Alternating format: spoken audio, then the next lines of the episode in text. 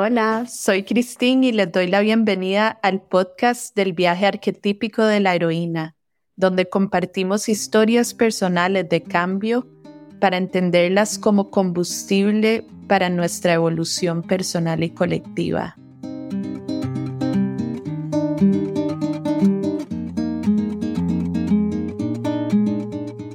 La tercera fase se llama resurgir. En la quietud que sigue a la muerte, algo comienza a moverse. Escuchamos un llamado. Hay vida nueva despertando. A menudo brota de lugares y momentos inesperados. Empezamos a formar conexiones con personas diferentes. Aprendemos a pedir ayuda y a recibir apoyo. Se gestan nuevas posibilidades. Emergen también nuevas formas de entender el mundo como si fueran semillas que nacen de la tierra y que después de atravesar el descenso, ahora están más fértil. A veces nos visita la curiosidad, a veces el miedo y otras la quietud. En este espacio, en donde antes reinaba la acción y el control, nos encontramos haciendo menos y siendo más el estar presentes, ser en el hacer, es el nuevo arte por aprender. No siempre es fácil, casi nunca es cómodo, pero es esencial para integrar la muerte que acabamos de pasar. Estamos siendo reensambladas y reensamblados. Diego Delfino, el invitado de hoy, es una persona muy especial es turbialbeño, hijo de doña Tere, uruguaya importada, y estudió Derecho, pero desde el 2003 se dedica a la comunicación colectiva. En el 2016 usó sus muñecos de He-Man para comentar las noticias políticas de Costa Rica en Snapchat con música de Rage Against the Machine. Trasladó este formato a una lista de correos que alcanzó a decenas de miles de personas, naciendo así delfino.cr, medio de comunicación ciudadano que dirige desde el 2017. Diego es una persona por la cual siento una gran admiración, no solo por lo que ha logrado y lo que implica exponerse de la forma en que él lo hace por su trabajo, sino también porque lo percibo como una persona muy sensible e inteligente que se ha abierto a vivir la vida en todos sus matices.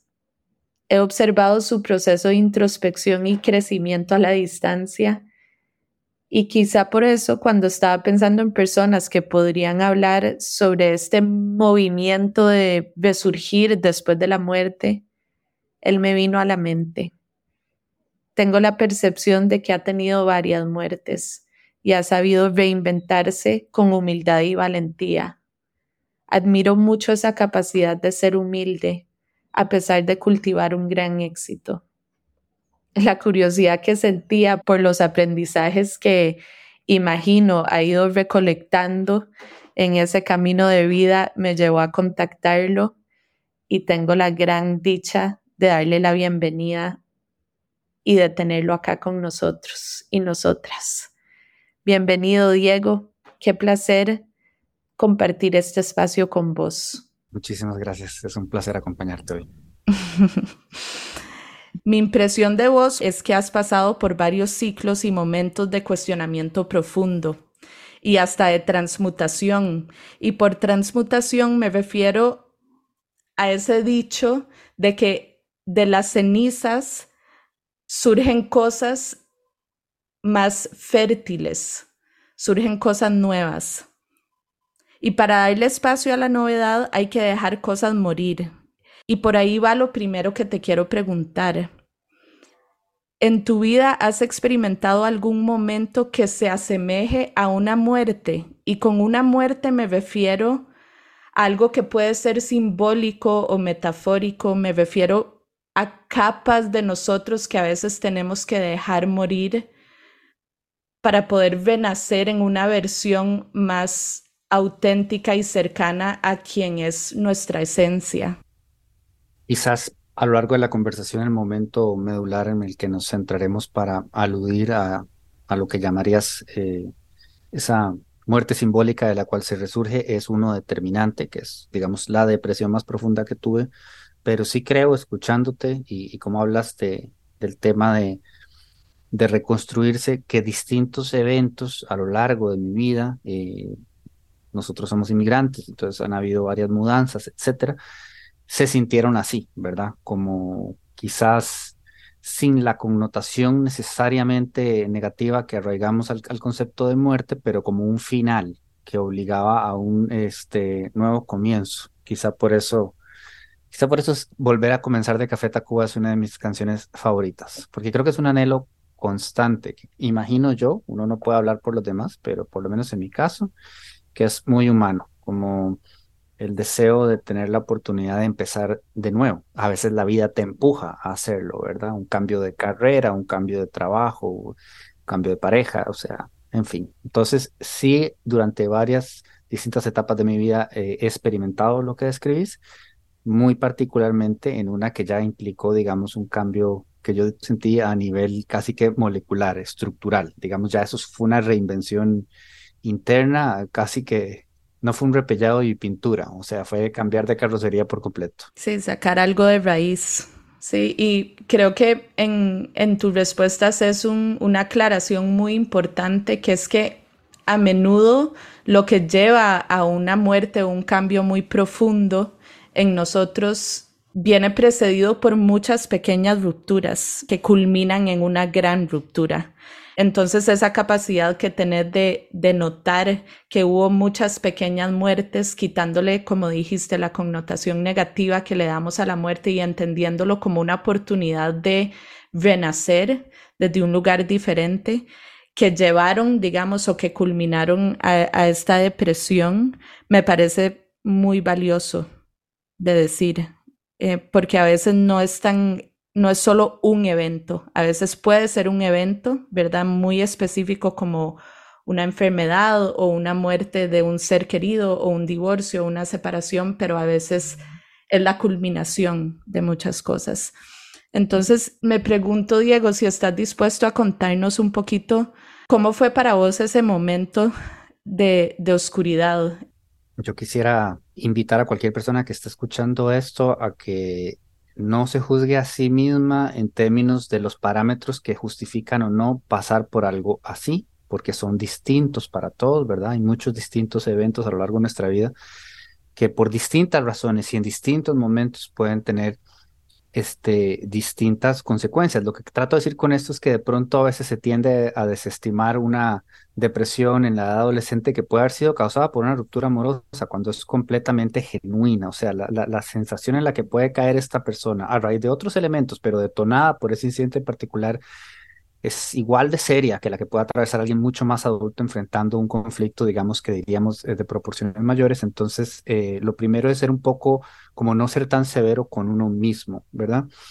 En mi caso particular, bueno, yo he tenido como una tendencia este, distímica, por así decirlo, a lo largo de mi vida. Fui una persona hipersensible, este, eh, bueno, asustadiza, insegura, eh, muy emocional, el, clásico que cuando fue a ver Forrest Gump se puso a llorar en el cine, cuando fue a ver La vida es bella se puso a llorar en el cine, o sea, era una persona que ya de por sí no, no traía como esa estructura un poquito más, este, no sé cómo decir, áspera, que, que creo que es el común denominador de, de la sociedad moderna, especialmente en el rol, digamos, de lo que entendemos como la masculinidad convencional.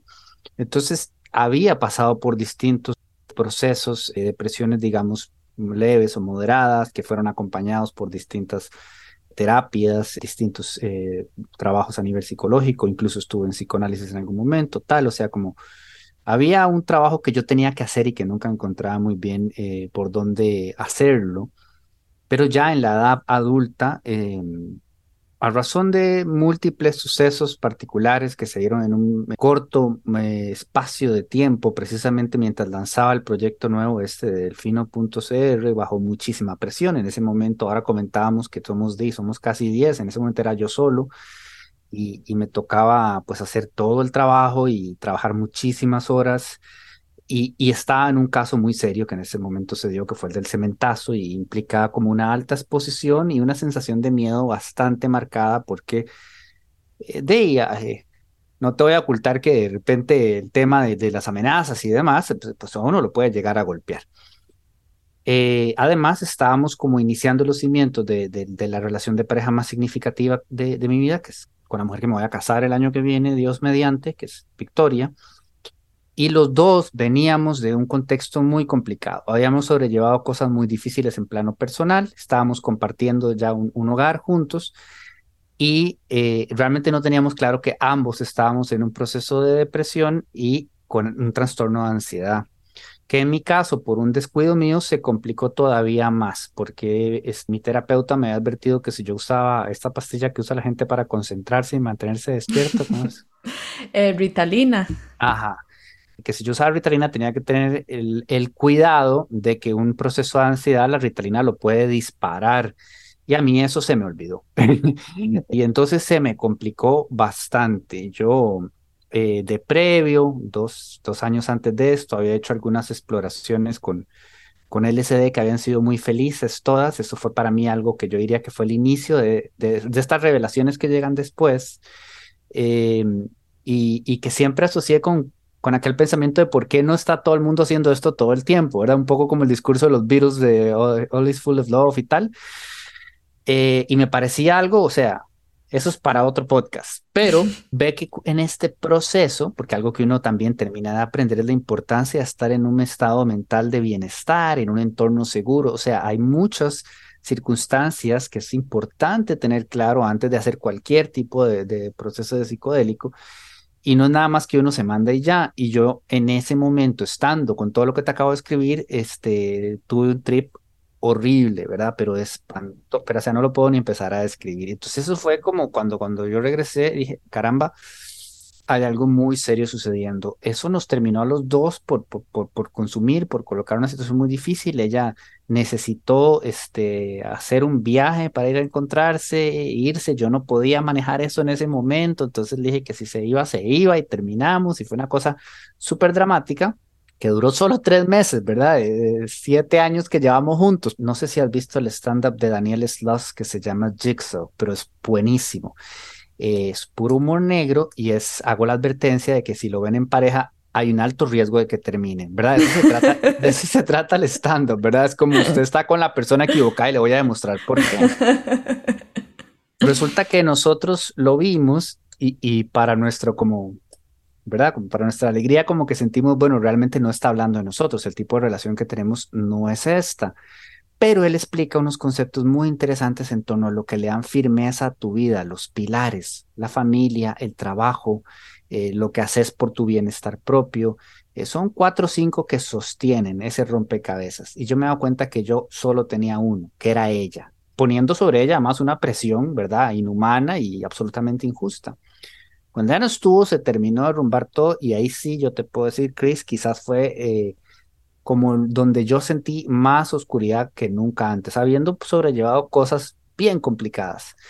Eh, y ahí sí te diría que fue una muerte muy, muy simbólica, porque algo que a lo largo de mi vida siempre me llamó la atención es que mi madre me ha contado que ella siempre fue percibida como una mujer débil, bruta en términos de ella, y a la que todo el mundo le pasaba por encima. Como la mujer que yo conocí era el opuesto de eso, una mujer muy enojada, muy brava, a la que nadie le pasa por encima y que es casi que dictatorial, siempre me planteé mientras crecía cómo es posible que alguien tenga un cambio tan radical, o sea, qué puede haber sobrellevado mi mamá para ser una persona absolutamente distinta a la que ella describe que fue en juventud. Y a la vez me lo pregunté a mí mismo, ¿será que yo soy capaz de ser algo así, somos lo que somos. Eso pensaba uno, ¿no? Digamos, la construcción de tu identidad es algo que tenés muy forjado. Esto soy, así soy yo, ¿verdad? Y realmente este proceso, Chris, eh, ya que lo preguntas, eh, para mí fue una clara demostración de que lo que vivió mi madre eh, es, puede suceder porque yo mismo así lo viví. Una muerte simbólica, como vos lo planteás, que a partir de, de bueno, proceso que sobrellevé para poder superarla, eh, me llevó a reinventarme, por así decirlo, quizás una palabra también muy, muy toqueteada. Reconstruirse tal vez es otra. Quizá, quizá eso, reconstruirse y conocerse mejor, ¿verdad? Con luces y sombras, o sea, es decir, no, es tanto el cuento que nos hemos vendido de lo que se supone que somos, sino entender por qué se supone que teníamos que ser eso y, y desde dónde podemos encontrar más bien otras bases para desarrollar quizá incluso aptitudes eh, que teníamos y que, dormían porque nunca les habíamos prestado pelota.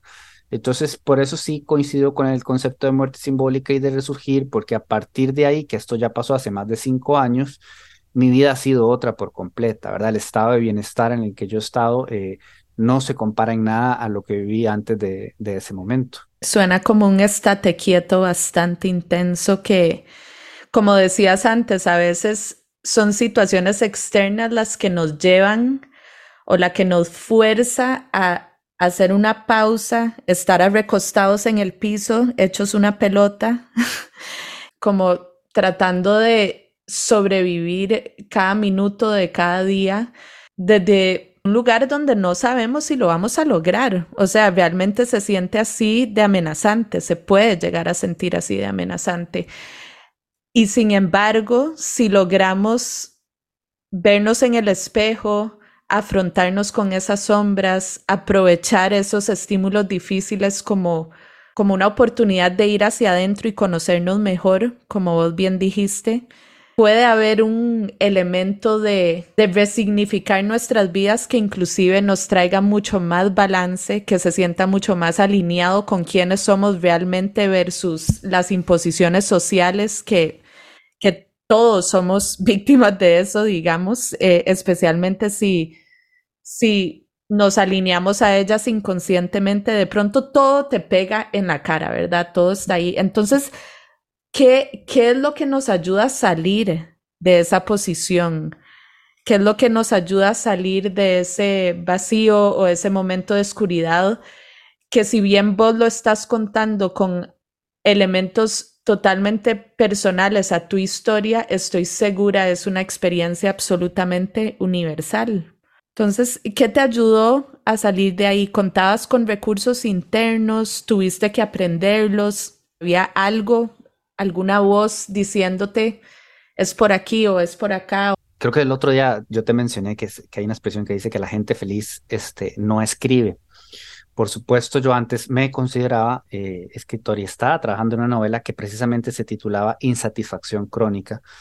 Era la forma en la que yo sentía, percibía, que era como el común denominador de nuestra sociedad en este momento, ¿verdad? Como que nadie está realmente feliz. Y eso nos lleva a lo que acabas de describir, que es como un estado constante de distracción, ¿verdad? Como de eludir para no sobrellevar lo que realmente va, sobre nuestros hombros. Y yo creo que esto es colectivo y es compartido y está exacerbado, por supuesto, por el tema de las redes sociales y demás. Entonces, es un punto de partida que creo que es importante tener claro, porque la, la respuesta sencilla, concreta, tu pregunta es, o sea, que, ¿cuál es la respuesta? La respuesta es el, brete. Y me encantó en este documental de Netflix de, que se llama Stutz habla de que, de que hay tres constantes en la vida. Me parece que él dijo que una es este, la incertidumbre, otra es el dolor y otra es el trabajo constante y hace el énfasis en el constante y eso me gustó mucho. O sea, uno tiene que estar, estar dispuesto a hacer el brete y si uno hace ese brete y entiende que tiene que seguir haciéndolo siempre, ¿verdad? De hecho, el Mael así lo plantea como, ¿verdad? Un poco como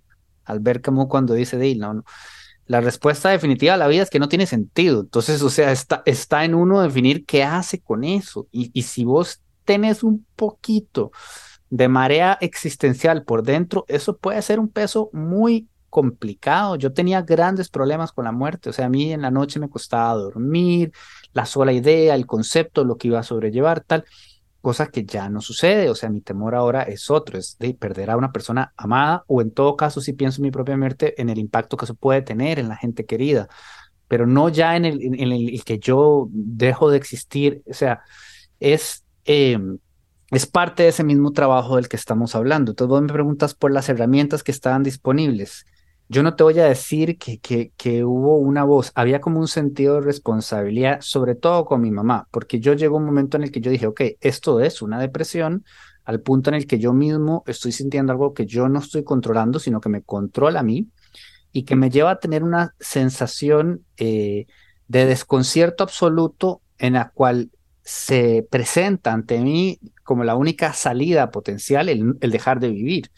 Pero el freno de mano estaba en yo no bajo ninguna circunstancia podría hacerle algo hacia mi madre, digamos. O sea, ese fue mi primer freno de mano.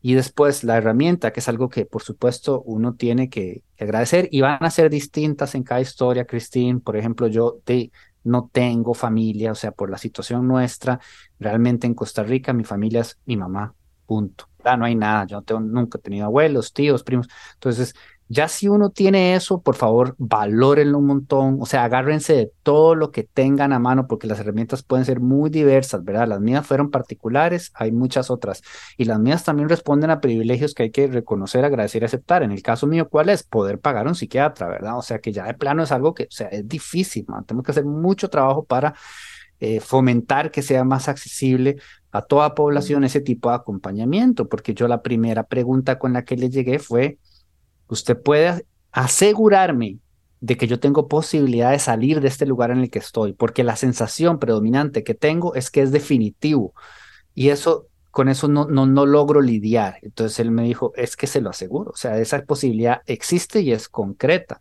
Caso mío, por supuesto, hubo un acompañamiento con medicación, pero también con lo que decíamos, el trabajo. Y ese trabajo conllevó, por supuesto, la terapia y un montón de lectura, pero un montón de lectura que definitivamente fue determinante para arrancar eh, ese proceso de, renacimiento y de resurgir súper doloroso, pero a la vez hermoso, Cristín, porque realmente te permite plantearte la vida misma desde otro lugar. Me encanta lo que decís porque siento que gran parte de mi vida se la he dedicado al trabajo interior y eso no, no ha sido tan fácil para todo el mundo de entender, pero con un, como una persona también altamente sensible y con mareas existencialistas muy marcadas, siento que era mi camino inevitable de alguna manera y a raíz de eso poder acompañar a otras personas en ese camino, porque creo que son, somos muchas las personas que necesitamos acompañamiento en momentos en donde nos estamos replanteando la vida o, haciéndonos preguntas muy intensas, muy fuertes, ¿verdad? Y hay algo que me dijiste el otro día que estábamos hablando sobre el suicidio y sé que es un tema muy intenso, pero, pero quiero traerlo a la mesa porque en lo que lleva del año conozco de tres personas que han acudido a esta estrategia para satisfacer necesidades. Al fin y al cabo es una estrategia el suicidio y, mi, mi intención de ninguna manera es juzgarla. Pero sí dijiste una frase sobre, sobre el suicidio y, y la solución o no que se nos presenta que me pareció muy poderosa. Creo que te referís a, bueno, el suicidio es una solución permanente a un problema temporal. Sí, esa es.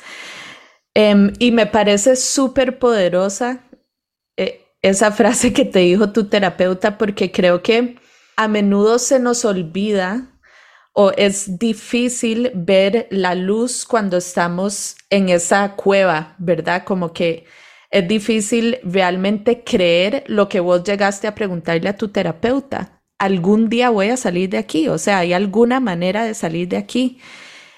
Y a veces el suicidio puede parecer la única estrategia para tener paz otra vez, ¿verdad? O, para, para hacer desaparecer el dolor.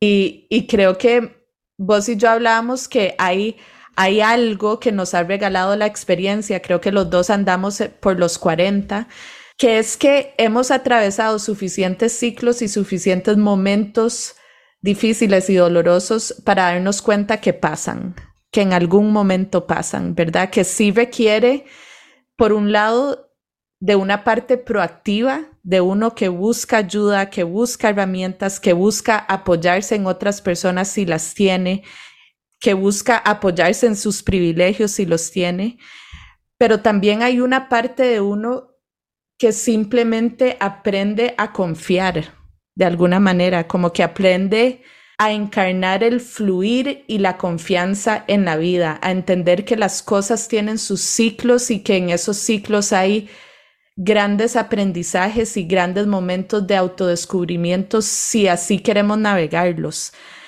¿Te identificas con eso o tu experiencia fue diferente?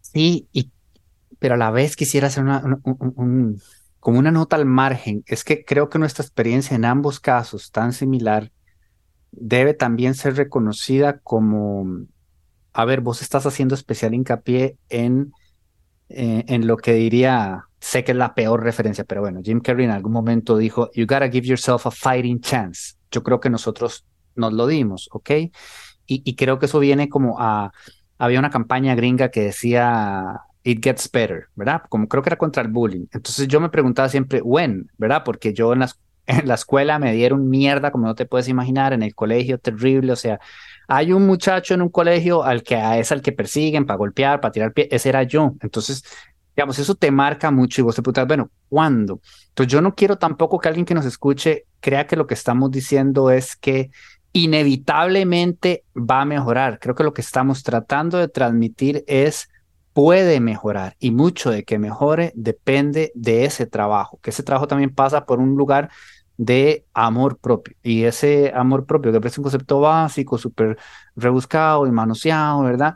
Este, de clase de, no sé, orientación de la escuela, eh, eh, eh, es en realidad mucho más profundo que eso e implica también, como hemos hablado, la aceptación de un montón de cosas que quizá uno no, no ha querido enfrentar, pero que son liberadoras y que te permiten desprenderte quizá de alguna necesidad de aprobación externa, etcétera, etcétera, y empezar un proceso de darte esa oportunidad, que eso es lo que yo quisiera subrayar, ¿verdad? Porque como vos coincido en que la vida está compuesta por, por ciclos, de nuevo recomiendo el, el, disco Sino de Café Tacuba y después el que, el que le sigue, el objeto antes llamado disco, ambos son como exploraciones obviamente musicales, pero también muy filosóficas del proceso de vida misma y de lo que implica entender la muerte en vida, la muerte de los seres queridos, todos estos ciclos y lo que pueden conllevar. Pero a lo largo de esa experiencia que como bien apuntas y no sé si agradecerte por el recordatorio, ya vamos en nuestros 40, eh, uno se da cuenta de que mae, todo pasa, ¿verdad? Todo pasa. Y, y, Stultz en ese documental dice algo que es muy molesto de escuchar, pero que yo creo que es inmensamente valioso, que él dice cualquier experiencia, por dolorosa que sea, debe ser también una oportunidad de plantearnos la pregunta de qué puedo aprender de esto. Y a veces uno es como, ¿qué voy a aprender si la estoy pasando horrible? Mucho, ¿verdad? Es mucho lo que se puede, incluso si es algo que genera en vos una vocación de servicio para que cuando alguien más, un ser amado o querido, pasa por algo similar, quizá encontrás cómo darle un confort, ya hay un aprendizaje valioso. ¿Me explico? Entonces, es, lo que quisiera subrayar es eso, que de alguna manera sí está un poco en nosotros. No hay ninguna garantía. Es más, mi terapeuta tampoco fue que me dijo de fijo. Él me dijo, yo le aseguro que eso puede suceder, que o sea, que existe esa posibilidad, pero hay que trabajar en ella. Pero solo, solo la tranquilidad de saber que existía fue lo que a mí me dio el combustible para empezar ese proceso, que es un proceso, ¿verdad? Que conlleva nunca termina. Eh, además, exacto, nunca termina, nunca termina. Bueno, Diego, ¿y qué aprendiste vos? ¿Qué aprendiste vos en ese proceso de renacer? Imagino que muchas cosas, pero pensando en las personas que nos están escuchando, que sé que fue una gran motivación tuya para, para regalarnos tu tiempo y, y para estar este espacio juntos hablando de temas como tan sensibles y tan vulnerables, ¿verdad? Eh, ambos resonamos con este deseo de de acompañar a personas que pueden estar pasando por momentos difíciles. Entonces, con eso en mente, ¿qué, qué sentís que aprendiste y que de pronto podría ser útil para alguien que está atravesando un momento de exploración o de descubrimiento? No solo tiene que ser de dificultad, puede ser de descubrimiento también. Dos cosas acoto a partir de lo que planteas y después de comprometerme este, exponiendo las razones por las cuales, parte de las razones por las cuales acepté. Mira, eh, a mí me encanta una frase de Mr. Rogers, este personaje de la televisión gringa que tenía una serie para niños donde él trataba de, ¿verdad?, como darles valores y tal. Eh, creo que alguna carta, alguna niña o niño le preguntaba em, cómo sobrellevar el vértigo de las noticias, ¿verdad? Todo lo que viene, esa carga negativa, aquellas imágenes. Y él contestó, look for the helpers. Preste atención a la gente que está ayudando. Y es una frase tan linda y tan fuerte que además como que te obliga a reivindicar en vos mismo ese sentido de responsabilidad y de tratar de aportar algo a los demás, porque hay un, este, yo no creo que el dolor que cada uno de nosotros lleva es un dolor aislado, creo que es un dolor compartido, además estoy absolutamente convencido por culpa de Gabor Mate, del doctor Gabor Mate, de que es un dolor transgeneracional, ¿verdad? Absolutamente, convencida también.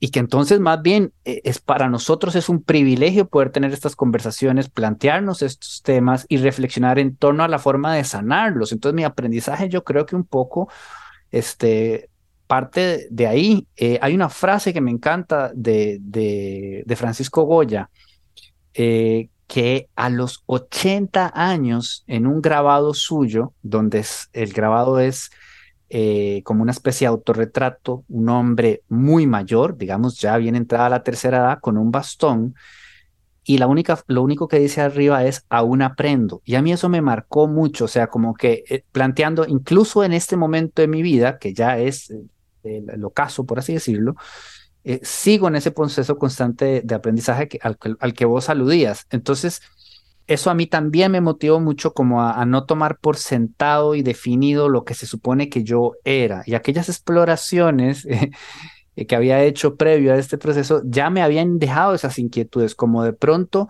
ok, hay que entender que, lo que la, la identidad que hemos construido muchas veces nos ha sido dada y asignada desde afuera. Por ejemplo, yo me percibía a mí mismo como una víctima, porque así me sentía, como que toda la vida había llevado palo en toda mi socialización primaria, en secundaria, etcétera, etcétera, etcétera. Bueno, pero yo soy el que decido asumir eso, ¿verdad? Como una etiqueta que me marca y me define. Puedo más bien desprenderme de eso y percibirme a mí mismo de otra manera y hoy día sería lo último que me pasa por la cabeza y más bien cada experiencia dolorosa y difícil que he sobrellevado la agradezco porque me ha dado elementos para llegar al punto en el que estoy actualmente, donde evidentemente pues, me siento, te puedo asegurar, con un, con, un, con un bienestar y con una plenitud y con una paz, que es como la, fue la necesidad que reivindiqué. Previamente tenía una necesidad de ser aceptado y visto, ¿verdad? Ahora tengo una necesidad de paz lindísima que además logro llenar por mi cuenta y por supuesto con mi entorno eh, la construcción de la confianza, que es algo que vos mencionaste al inicio de la conversación, ¿verdad? Que cuando la gente de pronto te decepciona una y otra vez, puedes irte en una narrativa de nuevo, por un lado de víctima y por otro lado como de que esto no es justo. Yo tenía un sentido de justicia demasiado arraigado y una necesidad de que las cosas fueran justas. Y cuando solté eso, el, dejar ir, que ahí por ahí recomiendo, acá lo tenía, no sé qué lo hice. Robert Holden, Shift Happens habla mucho de ese proceso de, desprendimiento y de dejar ir. Mucha lectura, Chris, o sea, me tragué todo lo que te puedas tirar, desde lo más pragmático como Mark Manson eh, hasta acercamientos terapéuticos como el de Lori Gottlieb. Ahora está, pucha, se me olvida la doctora que está en Twitter, que es buenísima, luego te puedo pasar el nombre. Humboldt the Poet, un pueblo que son mucho más sencillos y mucho más accesibles, pero también algunos más profundos. Este, Ichiro Kishimi, Fumitaki Koga, que tiene uno que se llama El coraje de no ser The courage to be disliked, ¿verdad? El coraje de, de, de, asumir y enfrentar ese rechazo me parece súper valioso, igual que eh, el coraje de ser feliz. O sea, aprendí y sigo aprendiendo muchísimo y no puedo estar más que agradecido por haber tenido la oportunidad y seguir teniendo la oportunidad de seguir aprendiendo, de seguir cuestionando, de seguir cambiando, de tener esos procesos que vos llamas de renacimiento a partir, digamos, de uno medular, muchos otros pequeñitos. Yo me siento hoy mismo una persona, hoy, hoy día una persona muy distinta a la que fui. Para bien, por dicha. Wow, gracias, gracias por compartir todo eso.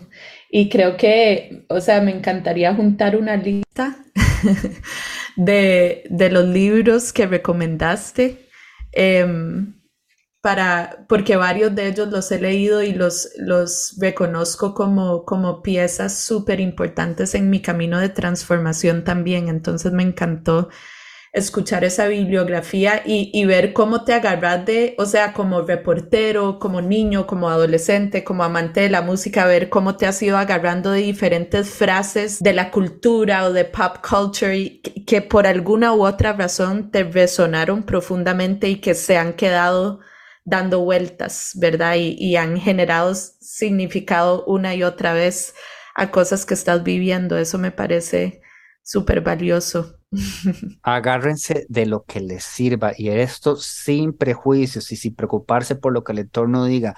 Si es la religión, bienvenido sea. Si es la obsesión por un hobby particular, bienvenido sea. Aliméntense de todo, nutrense de todo. Fíjense en qué es lo que con ustedes mueve algo, ¿verdad? Desde una película, como decías vos ahora, una canción, un libro.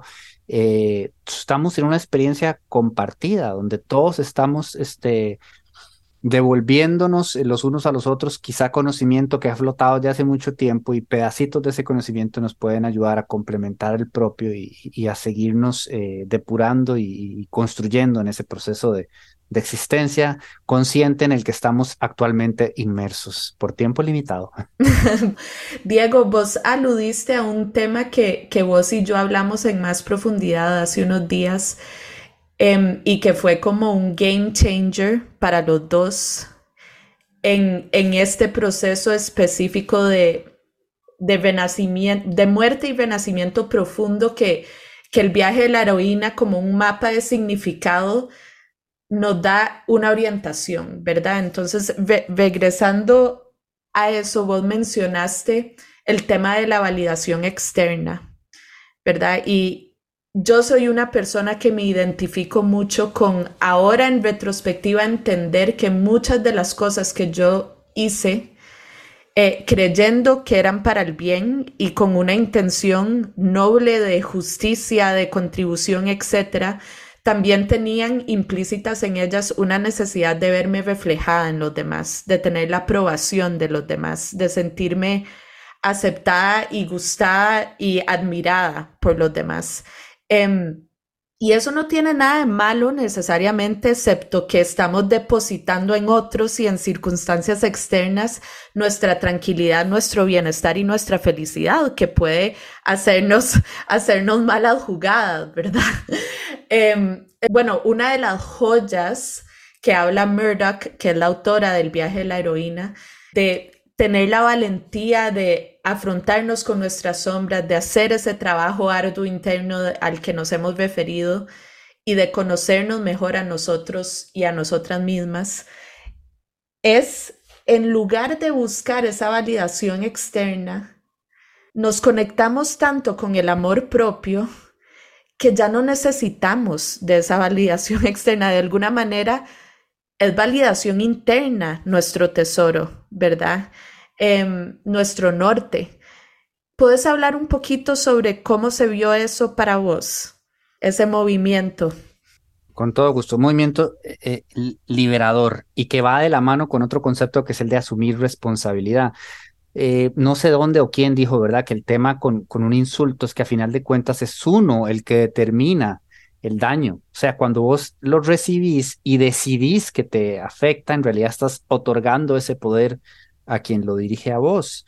Cuando uno se formó por la razón que sea, con, como te pasó a vos, como te pasó a mí, con esa necesidad de aceptación y validación, en mi caso muy marcada por el, por mi madre, ¿verdad? Pobre doña Tere, que todo lo define ella. Mi mamá era una persona muy estricta, muy severa, y en esto mi, mi hermana lo comparte, a pesar de que mi hermana es, es, una mujer brillante, ¿verdad? Que yo no lo soy y no tengo ningún problema con asumirlo. Eh, mi hermana también está marcada por la, estuvo marcada en su infancia por la sensación de que nunca íbamos a ser suficiente para mi mamá.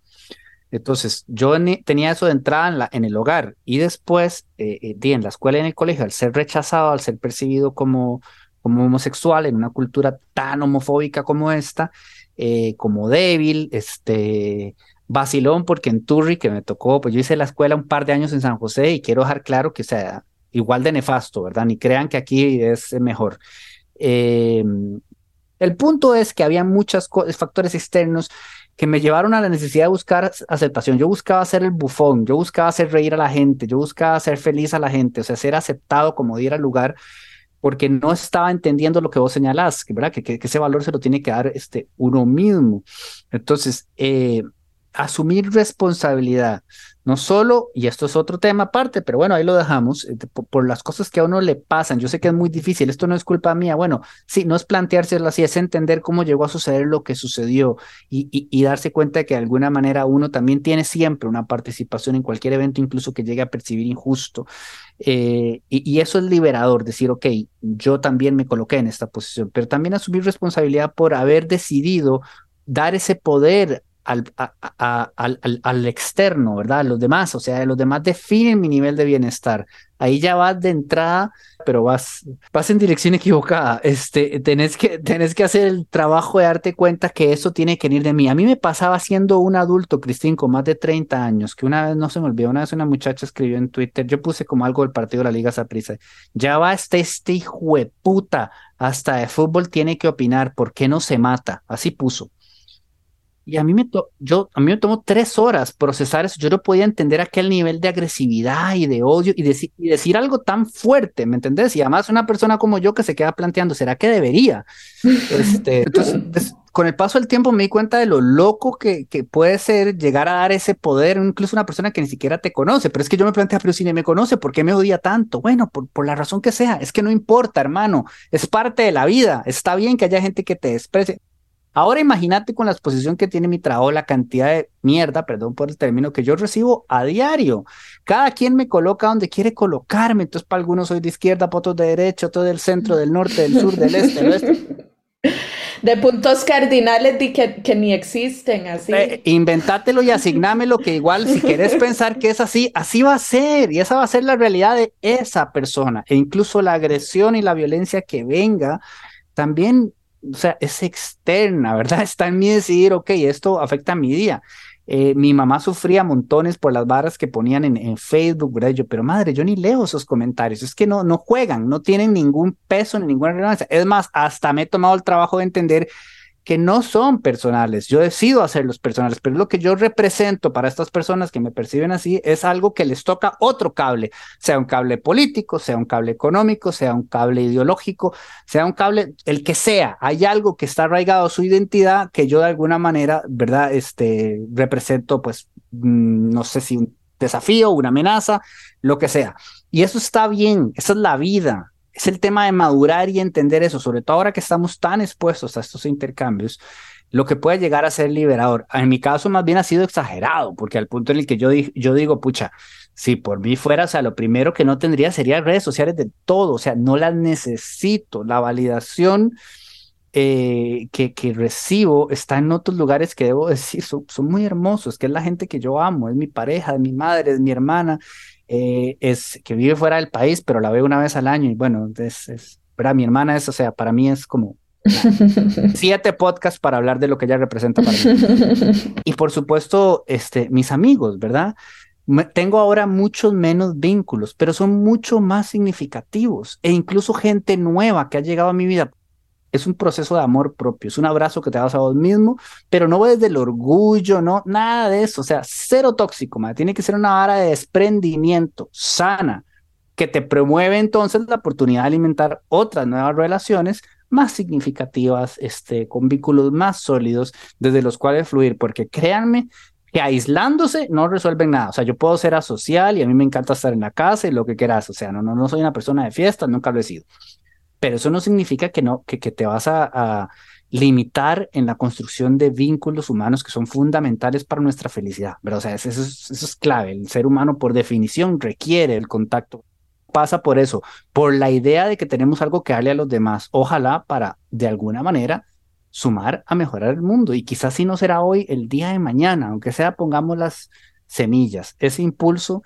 Eh, a mí por lo menos, o sea, en este momento a mí no me pasaría por la cabeza nunca jamás en la existencia un pensamiento como los que en algún momento alimenté. Entonces, eh, o sea, más bien tengo muchísima motivación, muchísimas ganas de tratar de servir, de, de, de, de ser de alguna manera funcional. Y para el que no lo sea, todo bien, que es contesta finalmente tu pregunta. O sea, como antes era como, mae, pero no ven que yo, soy honesto, que estoy haciendo un buen trabajo bien intencionado. No importa, hermano, si alguien no lo percibe así, pura vida, todo bien, no pasa nada. Claro, no lo haces buscando ese reflejo exterior.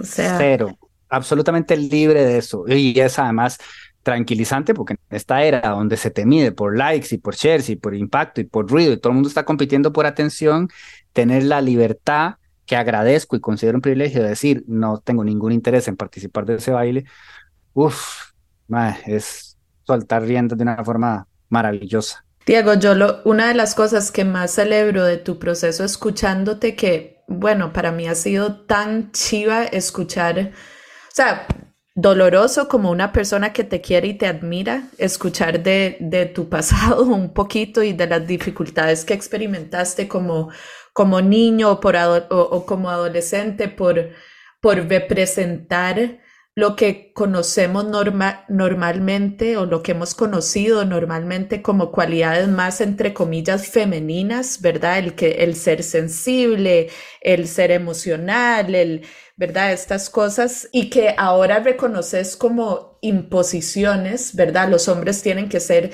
de cierta forma, las mujeres tienen que ser de cierta forma, cada uno tiene que actuar acorde a cierta manera y si no encajas en ese cuadrado, entonces vas a ser em, como el tiro al blanco de, de un montón de bullying o lo que sea.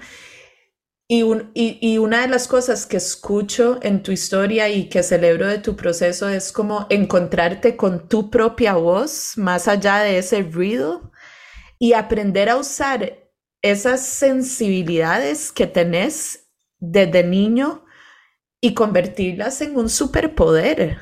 o sea, vos le traducís hoy en día la política a miles de personas un ámbito que por más que queramos o no queramos es absolutamente importante de entender contexto país, contexto social, contexto un montón de cosas, ¿verdad? Los sistemas eh, en los cuales estamos inmersos y que ejercen influencia en nuestra vida. La política es una de esas fuerzas que se ha vuelto tan difícil de entender, tan difícil de desmenuzar y vos de alguna manera lo traducís para miles de personas, ¿verdad? Que estén de acuerdo o no con tus interpretaciones o con tus observaciones o con lo que sea, ya es otra historia pero yo veo en vos una persona que supo por la valentía de, de conocerse a sí mismo y de hacer ese trabajo, que supo cómo convertir esa sensibilidad que en algún momento fue percibida como una debilidad, más bien en un superpoder que contribuye a la vida de un montón de personas. Y yo sé que tal vez me vas,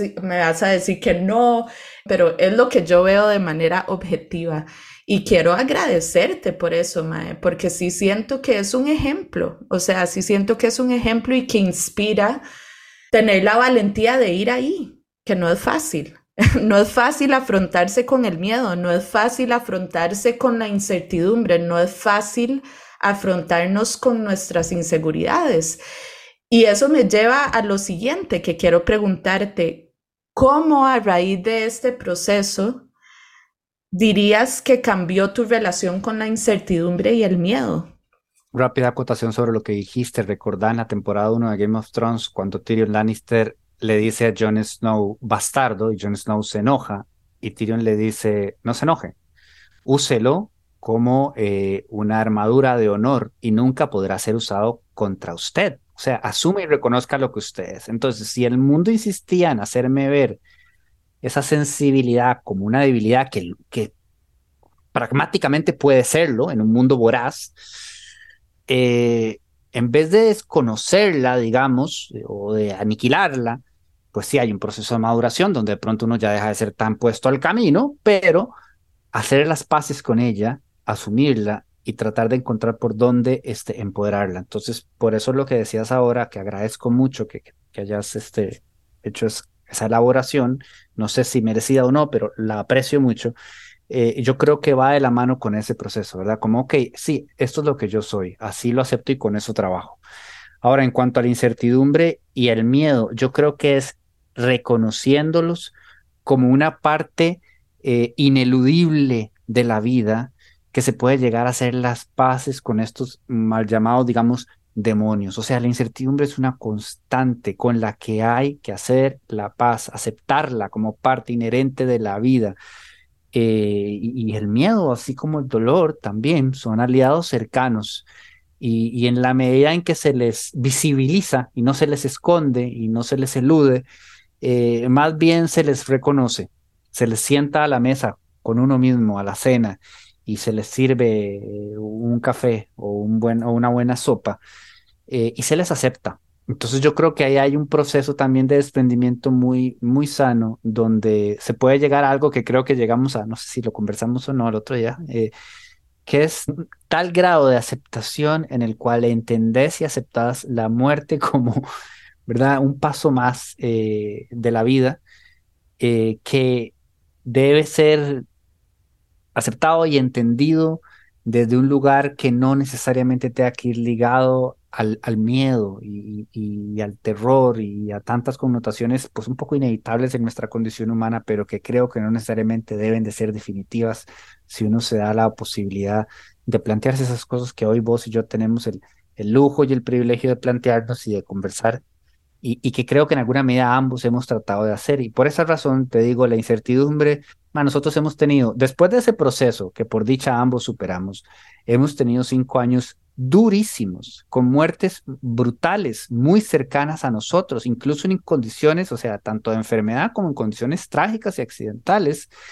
Eh, por mencionar rápidamente algunas de las grandes pruebas que hemos tenido y las hemos logrado sobrellevar, a pesar de ambos tener un perfil emocional muy similar, ¿verdad? Y ser proclives a la depresión y demás, con herramientas que ni siquiera sabíamos que teníamos. O sea, la forma en que Victoria manejó la enfermedad de la madre fue algo que, o sea, cuando yo la conocí, ella hacía el chiste de que un meme subió a Instagram que decía que I'm barely a human. Y yo me quedé pensando, ¿por qué pensará, se percibirá de ella misma así? Era porque ella sentía como que estaba muy limitada en sus competencias. El acompañamiento que ella le dio a la madre en esos dos años, la forma en que atendió todos los temas administrativos, de salud, de amor, de cuidado era, un, era ver un súper ser humano. Entonces, ese es un ejemplo muy específico de cómo tenemos cada uno de nosotros un montón de herramientas que de pronto no percibimos o no alimentamos o no empleamos porque no hemos reconocido esa capacidad que tenemos en nosotros mismos. Este, este proceso, definitivamente, tanto en mi caso como el de ella, nos ha ayudado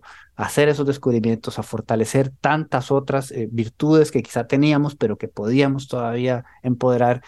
Y, y por eso es que te digo con, eh, con toda con toda franqueza que, que, entiendo y comparto el concepto del resurgir, del renacimiento y, y, que estoy completamente convencido de que es un viaje que es hacia adentro. Vos te puedes ir siete años al Tíbet, que si, si no vas hacia adentro no vas a cambiar nada, no importa dónde vayas, le des la vuelta entera al mundo si quieres subir la cúspide más alta, más es hacia adentro y no hay de otra, ¿verdad? Y ahí es donde puedes empezar a ver mucha más luz de la que podías imaginar, también oscuridad, pero hacer las paces con esa oscuridad y reconocerla e incluso celebrarla, creo que te acerca más a ese estado de bienestar, de, plenitud, de libertad inherente eh, que está ahí, arraigado y tal vez atrapado porque lo estás ignorando, lo estás eludiendo y quizás eso te genera todo este peso, ¿verdad? Emocional fuertísimo, que te inmoviliza. Te voy a pedir que en este momento seas una especie de pintor y que me describas cómo dibujarías o cómo describirías si fuera un, si esta fase de cambio que hemos estado explorando, que se llama resurgir o reconstruir o emerger o renacer, ¿cómo se ve renacimiento para vos? Bueno, lo primero que se me vino a la mente fue hacer trampa y aludir directamente al, al grabado de Goya que ahí te acabo de pasar, eh, pero eso es hacer trampa. Lo primero que genuinamente se me vino a la cabeza y quizás una imagen muy poderosa eh, que por alguna razón habita aquí es la de, la de un faro de estos clásicos de las costas del norte de Europa, supongo, que ahí se habrán originado. Eh, esa luz poderosa en medio de, de la noche que genuinamente puedes interpretar en condiciones muy difíciles, mar abierto, digamos, o sea, sin saber dónde estás, como esperanza, ¿verdad? Porque uno le puede atribuir esperanza a muchas otras luces, pero esa en particular realmente lo que dice es, es por acá. Así que yo creo que sería eso, un faro con, emitiendo una luz poderosa en medio de una noche bien cerrada y oscura. Estoy tan agradecida eh, por este rato juntos. Admito que al principio me sentía nerviosa. pero que conforme fue avanzando la conversación eh, me hiciste sentir en casa, en, en, mi propio espacio, por decirlo de alguna manera, al que yo te estoy invitando y por eso te agradezco tanto tu, tu apertura y que hayas sido tan honesto y tan abierto y tan generoso en compartirla. No, yo con vos y cualquier sensación o emoción positiva que hayas podido registrar en mí definitivamente está condicionada por lo que vos misma estás este, generando, ¿verdad? Así que eh, el agradecido soy yo y de verdad espero que el, que el proyecto sea lo que tenga que ser a final de cuentas, ¿verdad? Y que responda a una inquietud tuya que yo percibo absolutamente genuina y eso es algo que para mí es excepcional. Pues no, primero porque no regalo elogios y segundo porque soy escéptico por, por profesión y por definición, ¿verdad? O sea, como que todo a mí es como, ajá, no me pasó con vos y creo que eso es algo, una señal bonita de, de por qué estás acá con nosotros, de por qué pasaste por lo que pasaste y, y, de por qué ahora estás dirigiendo tus experiencias hacia este norte que, que me parece pleno, bonito y, plagado de luz, que es a final de cuentas lo que todos necesitamos, como la lucecita del faro. Mm, como la lucecita del faro. Gracias, Diego.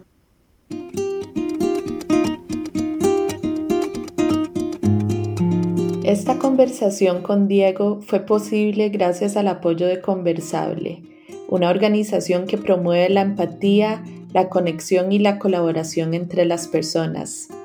Seguilos en Instagram conversable-cr. Gracias también al apoyo del Hotel Belmar, con una visión de sostenibilidad regenerativa, ofrecen experiencias únicas en Monteverde. Los puedes encontrar por su nombre en Instagram y su página web. Admito que disfruté cada minuto de esta conversación el nivel de apertura me hace creer que el mundo en el cual quiero vivir es posible. La ligereza, la profundidad y variedad de temas con riqueza de contenido lo hace digno de escuchar varias veces. ¿Qué joyitas se llevan ustedes? Me encantaría escucharles. Yo en lo personal me quedé reflexionando sobre tres cosas. La primera es la importancia de resignificar las muertes en nuestras vidas. La muerte es el punto de partida de la tercera fase del viaje de la heroína, del emerger, y la culminación de la segunda fase, del descenso. Los dejo con la pregunta, ¿qué dentro de ustedes tiene que morir para que realmente puedan empezar a vivir? Pienso que las muertes son algo que si bien son dolorosas, necesitamos aprender a normalizarlas cada vez más, porque al fin y al cabo lo que va saliendo y emergiendo es una versión cada vez más libre y auténtica de nosotros mismos. Segundo, me encanta escuchar a un hombre diciendo que el aceptarnos pasa por el amor propio, por darnos esa oportunidad, como dice Diego, el conocernos mejor con todas nuestras luces y nuestras sombras es un trabajo constante. Requiere de valentía y no es un camino fácil, pero el camino del autoconocimiento es el viaje más sagrado que yo conozco y que creo que podemos hacer en nuestras vidas. Y tercero, me encantó la imagen de invitar al miedo, al dolor, a la incertidumbre, a la mesa a tomarse un cafecito, a escucharlos para poder aceptarlos. No podría estar más de acuerdo que pueden ser grandes aliados si nos permitimos sentirlos sin juzgarlos. Los dejo con una frase de Diego que representa esta fase del emerger. Hacer las paces con la oscuridad, reconocerla e incluso celebrarla es lo que más nos va a acercar a ese estado de plenitud y libertad inherente. Gracias por ser parte de esta historia, porque lo son al estar al otro lado escuchándonos. ¿Se acuerdan que en el episodio dije que me gustaría hacer una lista de todas las referencias a las que hace Diego en este episodio? Estoy feliz de reportar que pronto estaremos publicando un artículo sobre eso en nuestro blog. Pueden encontrarlo, así como todos los episodios del podcast, en christinerain.org slash podcast. Además, en nuestro Instagram, arroba The Heroine's Journey Project, hay material complementario sobre cómo navegar y profundizar en tu propio viaje. Si conocen a alguien que se puede beneficiar de esta conversación, repartan amor y envíenles este link. Recuerden que también estamos en Spotify, Apple Podcast y todas las plataformas donde se escuchan los podcasts. Esta primera temporada tiene música original del cantautor británico Nick Mulvey y de la banda costarricense Pasiflora. Nos vemos la próxima, donde nos sumergimos en la cuarta y última fase del viaje de la heroína, el regreso, junto a mi terapeuta y madre de dos, Arlette Fight. Un abrazo y gracias por acompañarnos.